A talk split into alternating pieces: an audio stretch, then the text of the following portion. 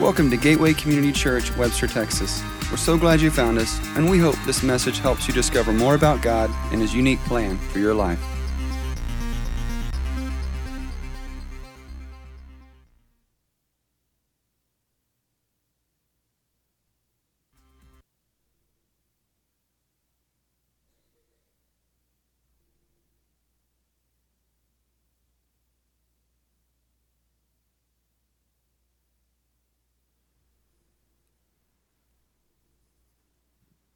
Awkward yet? For some of y'all wondering if I got cold feet, or maybe you're wondering if I was in the restroom and you don't want to rush things in the restroom, that's never a good idea. Medically proven. I wanted to create a little bit of awkward silence, put a little bit of tension in the room. You see, every single week, I know, because I'm here as well, that you come and you experience worship, an incredible time of worship, and you experience a message. And that happens every Sunday, week after week. And that happens in churches all across the globe. And it's been happening that way for hundreds of years, right? So when one Sunday you show up and there's powerful worship and the lights come on and nobody's there, something clicks off in your head. And you have to ask yourself the question is something wrong? We have this heightened sense of awareness. And I think it's because we're wired for patterns, for predictability, right? If we can kind of expect what's about to happen, we have some feeling of control, right? I think even for people who say, well, I don't want my life to be too predictable, I love surprises. I would say you probably love surprises as long as they're all good surprises, right?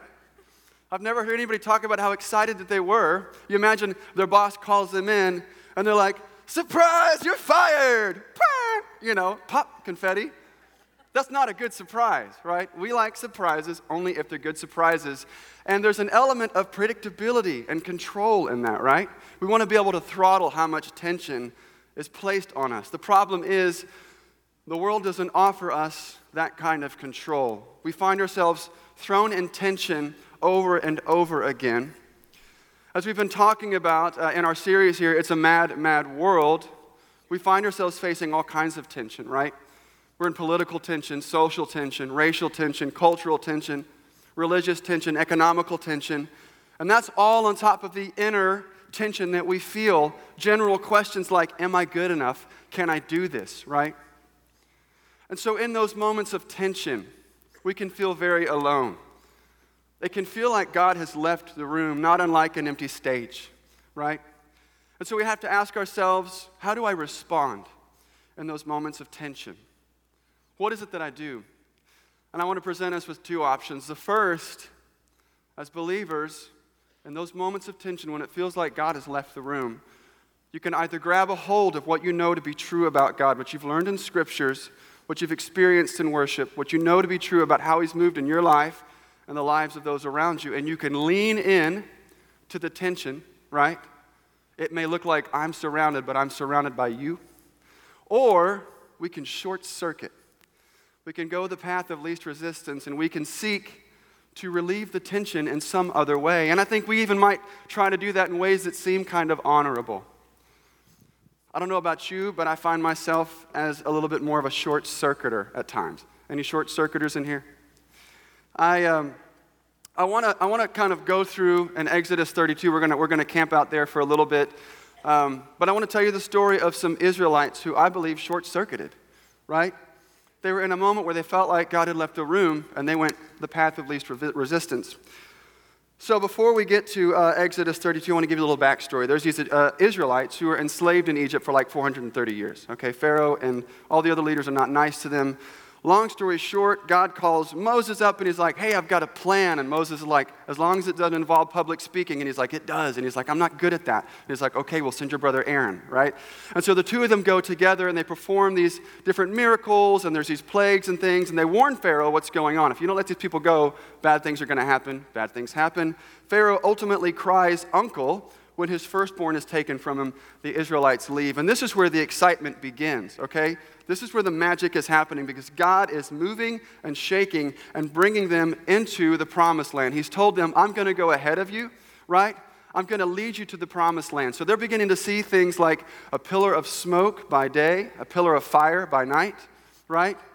And these Israelites, you know, despite having come from this extreme hardship of being under Pharaoh's, uh, you know, enslavement, they're a little bit like the kids on the back seat to Disney World, right? Like they're headed to somewhere really cool, but they're like, I'm hungry, you know, like all they can do on the way is kind of complain. And so they see even further miracles where they're hungry and God allows manna to come down from the sky, right? And it feeds them. Uh, they're given water, but they say, it's too bitter, you know? And so then Moses and God, they turn it into sweet water. And then another time they're thirsty and Moses strikes a rock with his staff and water comes out. And then finally, there is this moment where the Israelites, or sorry, the Egyptians have decided, hey, we shouldn't have let those people go. That was like the bulk of the people that would do work for us, right? We should go get them. So they come in hot pursuit of the Israelites. And God has this plan to lead them through the sea. And uh, he allows Moses, he gives him the authority to part the sea. If y'all have seen the Ten Commandments movie, you've seen this uh, on, on, the, on the big screen. And uh, so he parts it, the Israelites cross, the Egyptians come, it closes back over, wipes them out. So, long story short, they're seeing Moses as this direct kind of mediator connection to God who has an incredible way to bring Yahweh, which is the name of God, his presence among the people. And they've seen God doing amazing things. But then something happens. God engages with them through Moses and uh, he tells them the Ten Commandments, you know, and he gives them some other instructions for living. And they say, We will do all that you have commanded, all right? And then there's this period of silence because Moses goes to the top of Mount Sinai to get this in writing, okay? The, the Ten Commandments, those tablets. And uh, so this is where we're at in the journey so far. So, speaking of journey, if you're with me, say, Don't stop believing. Hey, looks like you're with me. All right, so a journey joke in church. How about that? Um, we're going to go to Exodus 32, and we're going to pick up here, and I think it'll be up on the screen for you. All right, it says, When Moses saw, I'm sorry, when the people saw that Moses was so long and coming down from the mountain, they gathered around Aaron and they said, Come, make us gods who will go before us. As for this fellow Moses, who brought us up out of Egypt, we don't know what has happened to him you should know that Moses has been gone. You know, it says in total he was gone for like 40 days and 40 nights. And in the, in the Bible, when we see the number 40, it's something that indicates the type of time. You know, so it could be 40 days, it could be more, it could be less, but it also means something about uh, it being a time of trial and temptation. If you can recall Jesus being tempted in the desert for 40 days, the Israelites wandering uh, in the desert for 40 years, it's something that tells you the nature of that time. And so we know that at this point and so they're worried. He's, he's kind of not in the picture for a while. So they want these other gods. And Aaron, who is Moses' brother, and he's kind of like the man in charge, right? Uh, he answered to them, uh, and this is starting in 2. He says, Take off your gold earrings that your wives and your sons and your daughters are wearing, and bring them to me. So all the people took off their earrings, and they brought them to Aaron. He took what he had handed them, and he made it into an idol cast into the shape of a calf fashioning it with a tool. Then they said, These are your gods, O Israel, who brought you up out of Egypt. Now, previously, we've heard God say when he started off telling them the Ten Commandments, I am the Lord your God who brought you up out of Egypt. Okay, so this is like ringing a bell to the readers of this text and to the people who are hearing it. When Aaron saw this, he built an altar in front of the calf and announced, Tomorrow there will be a festival to the Lord. This is a festival that was, you know, kind of dedicated for Yahweh himself. Um, so the next day, the people rose early and they sacrificed burnt offerings and presented fellowship offerings, all of which would have been a normal part of this festival for the Lord. Afterward, they sat down to eat and drink and they got up to indulge in revelry. All right, things are getting a little sideways at the bottom of the mountain, right? There's two ways to understand this. The first way, which is I think more of a, a traditional and common way, is to say these people are something like, I don't know, uh, you know, your moody, crazy ex girlfriend, ex boyfriend who, after you didn't call him back and text him, is like, I'm moving on, you know. And uh, to kind of paint them as people who have been with God and suddenly can just change like that on the flip of a switch to want these other gods now. It's just kind of the flavor of the week type situation, right? And if you've seen the movie The Ten Commandments, I think, again, that's kind of how they're portrayed. I think one of my favorite scenes is Moses comes down from the mountain. He sees what they're doing. This is Charlton Heston, okay? So he's got this gorgeous white beard and flowing hair and stuff. And he takes the Ten Commandments and he's like, ah, What are you doing? And then Aaron's like, What's your problem, Moses? Which Aaron wasn't quite like that, right? And the best part is Moses takes the Ten Commandments. In the Bible, he smashes them on the ground. In the movie, he throws them at the golden calf, the golden calf explodes and the ground opens up and all the people fall in, which that didn't happen, right? That's a little bit of Hollywood for you. And so they're painted as these kind of horrid, horrid, horrid people. And yeah, they, they did wrong, okay, in this moment. But I would like to make another suggestion that maybe these people weren't so, maybe their goal wasn't to be as against or to um, replace Yahweh fully with something. Maybe what they were doing was just short circuiting a little bit. That was, they were taking a little bit of what they knew of their faith, what Yahweh was doing, okay, and then they took a little bit of their culture and they muddled it up, right? Basically, God, it felt like, was not in the room, and they started to take things into their own hands. And I would, I would, I would kind of make the argument like this there's five things here uh, that can kind of lead us to some of that, just that thought process. The first is that in the scripture, there's a little bit of scholarly debate about the use of the word gods, plural, okay? In the Hebrew, it's Elohim, which you might recognize as a name for God, Yahweh. And this is a word that can be used the mostly used in the plural form, but it can also be used in the singular form. So it may not have been the case that they were asking for gods plural. The other thing that's weird about that is they appear to ask for gods, and yet there's a singular calf that is produced. And so some would say, again, maybe their intention was, you know, they've got this God who has led them in doing these things, and what they want is a God. And they say specifically, who can go ahead of us. Remember that Yahweh's told them, I will go ahead of you. So you can start to link some things up there. The other piece is, is Moses appears to be gone, right? And so they're wanting something to kind of usher in the presence. They feel like they need something to bring God to the picture because tomorrow is, is the festival of the Lord, and it kind of looks like he's not going to show up for his own party. Y'all with me? And so um, the other thing that happens that I think is kind of interesting is let's imagine this Mount Sinai. Moses is at the top, the people are at the bottom, and their revelry, right? In Exodus 25, Moses is given instruction on how to build the ark, okay? And even though it's a previous chapter, I think it's something that can happen at the same time, right? Moses is at the top and he's getting instruction on how to build the ark. And it tells him, God tells him, you to take up an offering of gold and silver and bronze and all this other stuff. And then he instructs him to use the gold to, to build pieces of the ark, okay? Including two cherubs. Do y'all remember the cherubs on the top of the ark? They have the wings facing each other like this. And then God said, It is in that place above the ark that I will meet with you. So you've got, it's not that unusual, right? Like you've got this concept now of something where you take up a gold offering and it's man made, and God is, his presence is ushered in with that. That's the top of the mountain. The bottom of the mountain, they take up an offering of gold and silver it's man made, and the idea is that they want to usher in the presence of God with that. The difference is that at the top of the mountain is God's way, right? God is giving instruction on how this is to happen. The bottom of the mountain is man's way. The bottom of the mountain is where they took things into their own hands. And they chose a bull of all things, right? A bull in the ancient Near Eastern culture was a symbol of strength and power. Okay, so you can kind of imagine them having this conversation. You know, Moses is hearing, make two cherubs, and they're like, what do we do? You know, we need like the, the coolest thing. You know, if God's presence is going to be ushered in, we don't want to pick like a rabbit or a squirrel. We want something strong, right? And so they pick a bull, this ultimate symbol of strength and power, kind of like the way you, th- you and I think of maybe an eagle as like the symbol for patriotism. The problem with that is they completely missed or they forgot, or they just tuned out what God told them before, which is to not make any graven images of anything in the air, on the land, including bulls, or in the sea, and don't bow down and worship it. So, in taking things into their own hands, they did that. But the point, uh, a part of this, is to kind of point out again that maybe their intention is to bring Yahweh into this, but they want to do it on their terms, right? Because they feel the tension and they want to short circuit just a little bit. And then finally, you have the festival of the Lord, where we read and they're doing these offerings and, and, and sacrifices. And again, these are things that would have been normally done. Um, so there's maybe a possible connection to what Yahweh's kind of told them there as well.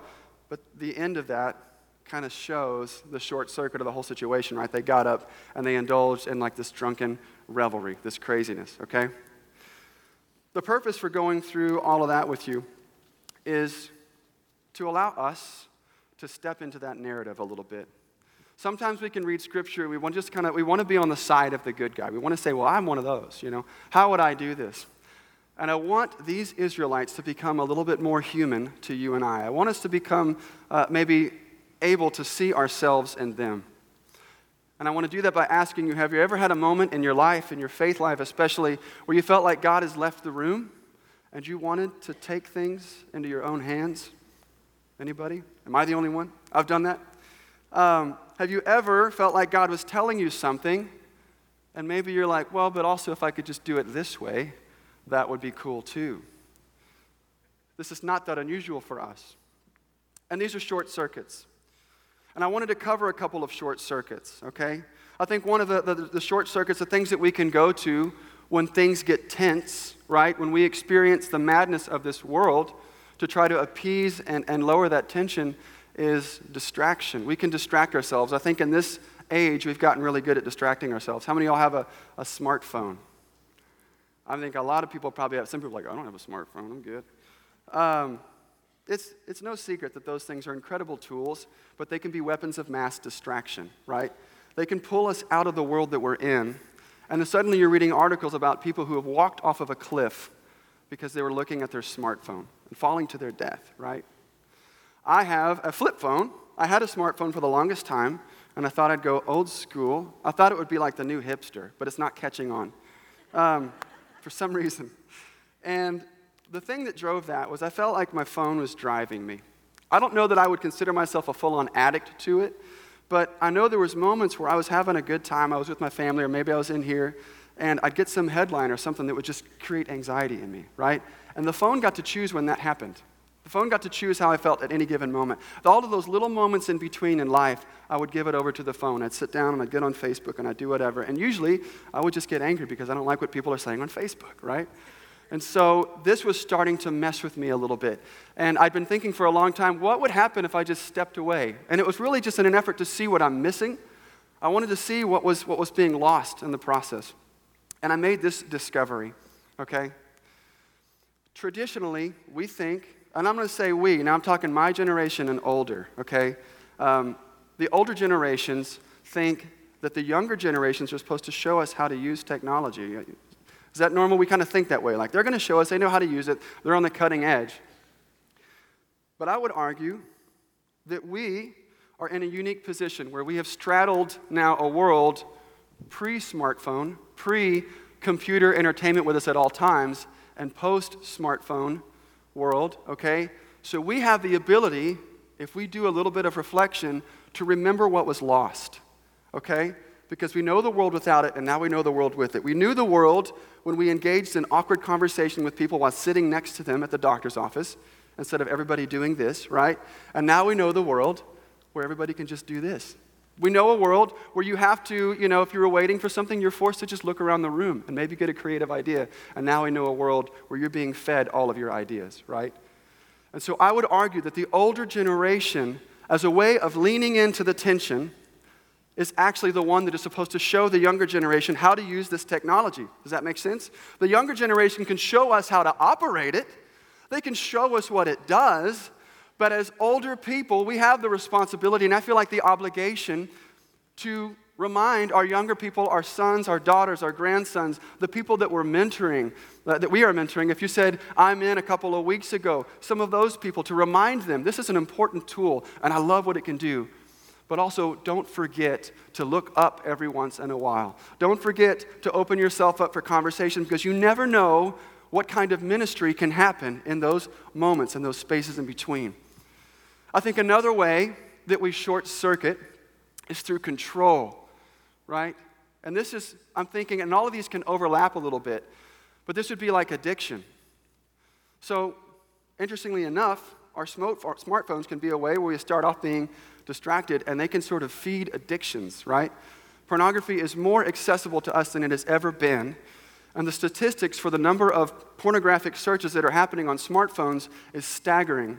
And this is something that I'd struggled with in the past, so I feel sensitive to this. I feel sensitive to the way that this is growing in our culture. Um, if you're somebody who struggles with maybe exercising too much or an eating disorder, overeating, undereating, whatever it is, all you have to do is get on Instagram and you've got these people with chiseled abs and they're like, I'm here to inspire you, you know? And all it's doing, that, pornography, all those things, all of the above, is you kind of indulge in it for a second and then you feel like garbage afterwards, right? But all of those things, those little addictions, it doesn't matter what it is, are ways that we try to control our little tiny world. We try to control how we feel, right? We can take the edge off with certain chemicals, right? We can go and burn off our stress with certain types of exercise. And I'm not saying that exercise is bad, but y'all, there is a limit, you know? And food is healthy, but to learn how to uh, appreciate that and what God's given us is a delicate, delicate, and very difficult situation for some people. And all it takes is, again, just a little something, right? And it can drive us in the wrong direction. So I think in those moments, we can lean in as well. I, you know, I've told a few people this, but one of the conversations as a father of two boys that I'm going to have with my sons about the internet is going to sound a lot like the conversation that my parents had with me about guns. My dad was in the military, we had guns in the house. And he said, um, A gun is a tool. It can be used for hunting, it can be used for self defense, it can also be used to hurt or kill someone. It can be used to hurt or kill yourself. And one last thing a bullet is indiscriminate about its target. All it does is go exactly where you point it, and it will rip through everything until it can go no more. The conversation with Elliot and Everett and any other kids, if we have them, I'm not saying we are, yeah, uh, is the internet is a tool. It can be used to help you, it can be used to research, right? To kind of hunt down information.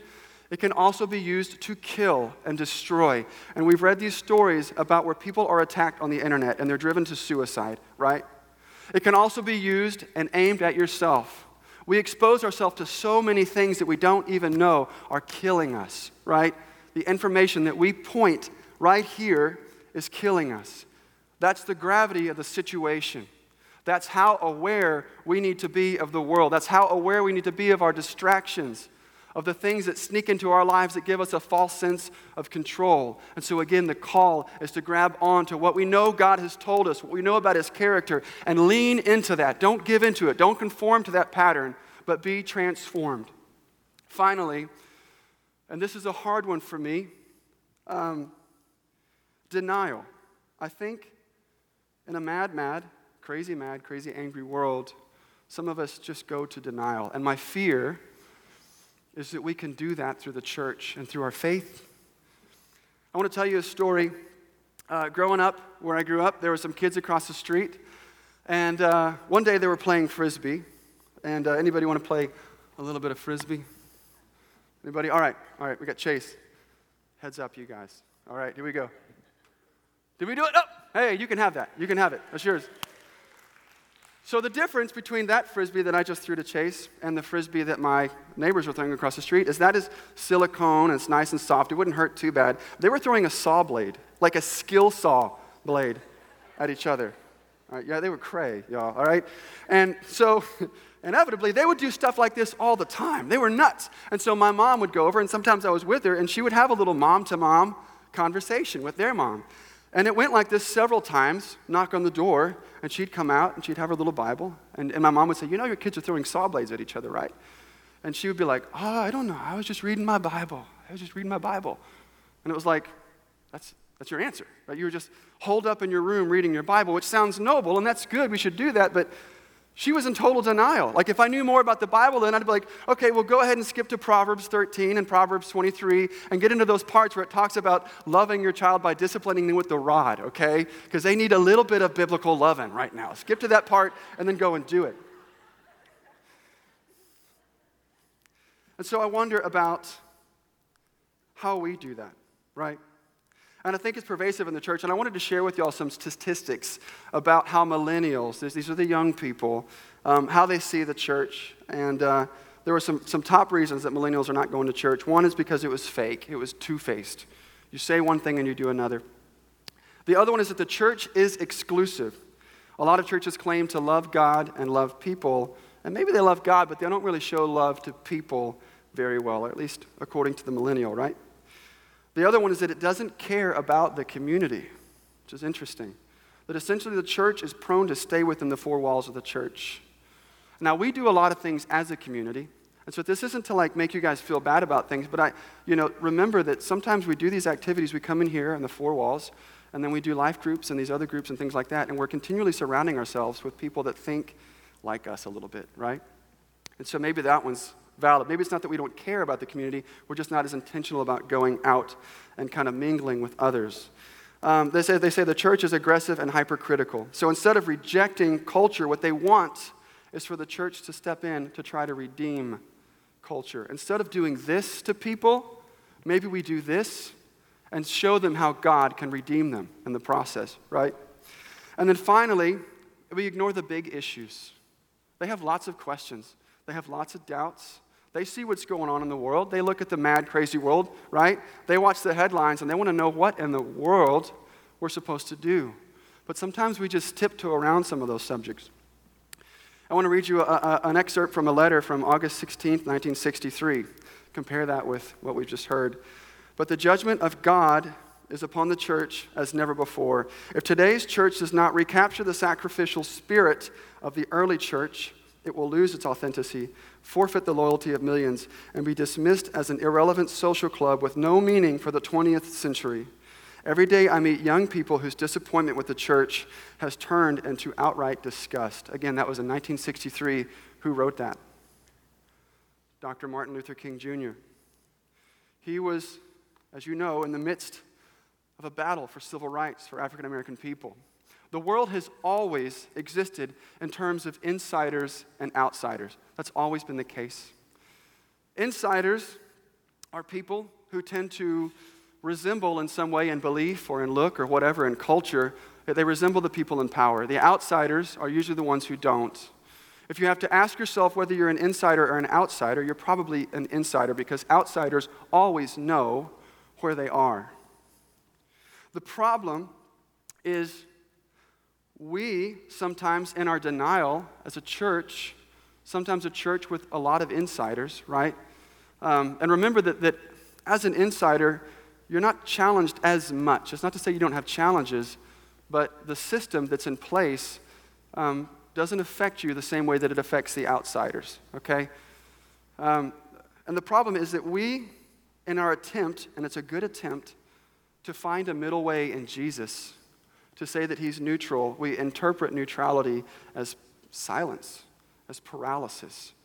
As Dr. King would have said, we prefer, I guess we kind of uh, maybe put order over justice, right? This goes back to a church who is rejecting things instead of finding ways to redeem them. They're distancing themselves from the madness of the world. And what that tells the outsider is that Christ is not in the middle, he is actually in the middle of the insider groups. Are y'all with me on that? I know some of this is kind of touchy. And so, what I think our call is in this moment as a church, in the context of an extremely tense environment, is to lean in once again. In my mind, there is no reason why the church can't focus on Christ as the center, to say that Christ is neutral in this, and he has a way of causing the insider to lean to the outsider the privilege to lean out to the marginalized, right? And for the outsider to lean into the insider, that there's a way that Christ brings us together because we have to come to the realization that we need each other. Liberals needs Republicans, Republicans need liberals, even if you don't agree and you don't think that. We need each other. People of color need each other, all colors. People of all nations, we need one another because together we actually hold the fuller picture of humanity we can hold each other accountable in certain ways. We can ask the right questions. As one author that I read a while back put it, we have a little piece of the picture by ourselves, and we hold that sometimes thinking that we have the whole picture. And what we need to do is get together with people from other places because they are holding their picture, thinking they're holding the whole picture. But together it forms a fuller picture. And this is the way that Christ can lead us to break outside of the walls of this church and engage with the world, to lean into it, to have open conversations, to have uplifting conversations, to listen to one another's story, maybe to exercise a little bit of empathy. That you could hear my side and I could hear your side, and we could say, you know what, I still don't agree, but I see you as a person. And that means the world to them, and that means the world to me, that we can have this kind of existence together. And I believe that that's a dream. Amen. Yeah. That can come true for us. Now, I was telling my friend about some of what I was going to talk about, uh, about leaning in, and he said, What about us? Don't we get like a break? You know? Like, It kind of seems like our, our role is to just constantly go, go, go, go, go, go, go, go. And I said, Good news. We do have a way to escape, right? It's called the Sabbath. We are forgetting to Sabbath. Um, you know, I would say the Sabbath, when you think of what that is, let me think here. Uh, when I was in college, I used to run my tank on empty all the time. Anybody do that? You have a couple of bucks and you just fill it up. So you're constantly like somewhere between E and a quarter of a tank. And you fill it up a little bit. And my dad told me, he's a man of full of wisdom. He said, You know, you could run it on full just the same as you run it on empty, right? He said, You run it on empty, you get all this crud and sediment in the bottom, and it's not good. And, and uh, you know, if you're running it on empty like that, what happens if you get in traffic? What happens if you have to take a detour? What happens if you get lost, right? Or you just need to up and go somewhere? I can't tell you all how many times, and Jenny's been there for a lot of them, where I've run out of gas. All right, we're pushing my little Honda up on the feeder of 59, you know. Another time I'm having to push the car right after a workout, and it was like, I can't. I ran out of gas a lot because I ran it on the bottom. And what a Sabbath does, a routine way that we can kind of step back and lean into God for a little bit, what that does is that fills our tank so that when we go and we top it off with these little, maybe weekend getaways or these small little things, we're running off the top. Because every once in a while in your life, it may feel like God has left the room. All right? Some of the reason why we don't know what to do when it feels like God has left the room is because we haven't spent any time with Him. Imagine what would have happened to the Israelites, okay, if they'd have done that, if they'd have leaned in and listened. For one, the way that story kind of comes to a bit of a semi conclusion is that they are all wiped out, right? Uh, Moses basically comes down and he says, Pick a side. And so the Levites all come running to him, and the rest of them, I guess, are too drunk to walk. I don't really know. And so uh, he says, Go and basically wipe them out. And so the Levites go and wipe them out. These were the priests of the Old Testament. So I, I would kind of gather that nobody fell asleep during their sermons for at least a couple of years, right? We need to be able to, to, to lean into God, and we've got to find regular time to do that. Because otherwise, all we're doing is we're leading ourselves to short circuit over and over and over again. Okay? So, my question to you is where are you? Is God in the room? I've got a little bit of time here. A part of what's written there in Exodus 32, when Moses hears what's going on down there, he comes down the mountain and Joshua's with him, and Joshua's kind of a battle war guy. And he says, There's a sound of war in the camp. And the sound, that word in Hebrew, is kind of an ominous sound. That's like in a movie when you hear that low cello. Mm, you know, it's not a good sound, right? It's a dubious sound. And Moses corrects him, and he says, It's not the sound of victory, nor is it the sound of defeat, but it is the sound of singing I hear. A Greek translation of that says it's the sound of wine, right? Like drinking wine. And I got hung up on that verse. And I kept thinking victory, defeat, and this other sound, right? Some of us are so afraid to engage that we neither engage in something that brings victory or defeat. We get lost in this other sound, this noise. And let me tell you something that God can use your victory. God will be with you in the victory, and God will use your defeat. We see that in the Bible. What God doesn't really know what to do with is the other sound. So, my encouragement to you today is don't get lost in the other sound. Be brave, be fearless, step out there, lean into the world, okay? If you're struggling with distractions, set up some boundaries. If you're struggling with addiction, more boundaries, but also seek help. Seek either pastoral help or, or, or just full on professional help because some of us need it. And if you find yourself maybe thinking that a church is a place to go to just full on get away from the madness of the world, be reminded that Christ called us to step in and to be salt and light in the world. And that's what I have for you today that short circuiting is a pathway to disaster. And, and I would tell you, too, that um, doing this is going to be hard as hell, okay? But God is willing to storm the gates of hell with you if you are. And He has shown that in Jesus Christ. Let's pray. God, we thank you so much for being a God that we can lean into. God, that you can be our fortress, our refuge, not so that we can camp out there forever, but that we can be made well, that we can be restored, and we can be readied for battle, God, that we can lean into the madness of this world, that we can seek to lock arms with people who are different from us, who may think differently, look differently, and feel differently, and find ways to be united in Christ's name. We love you, and it is in this name, in your name we pray this. Amen. To learn more about us, visit www.gateway-community.org. Welcome to your journey.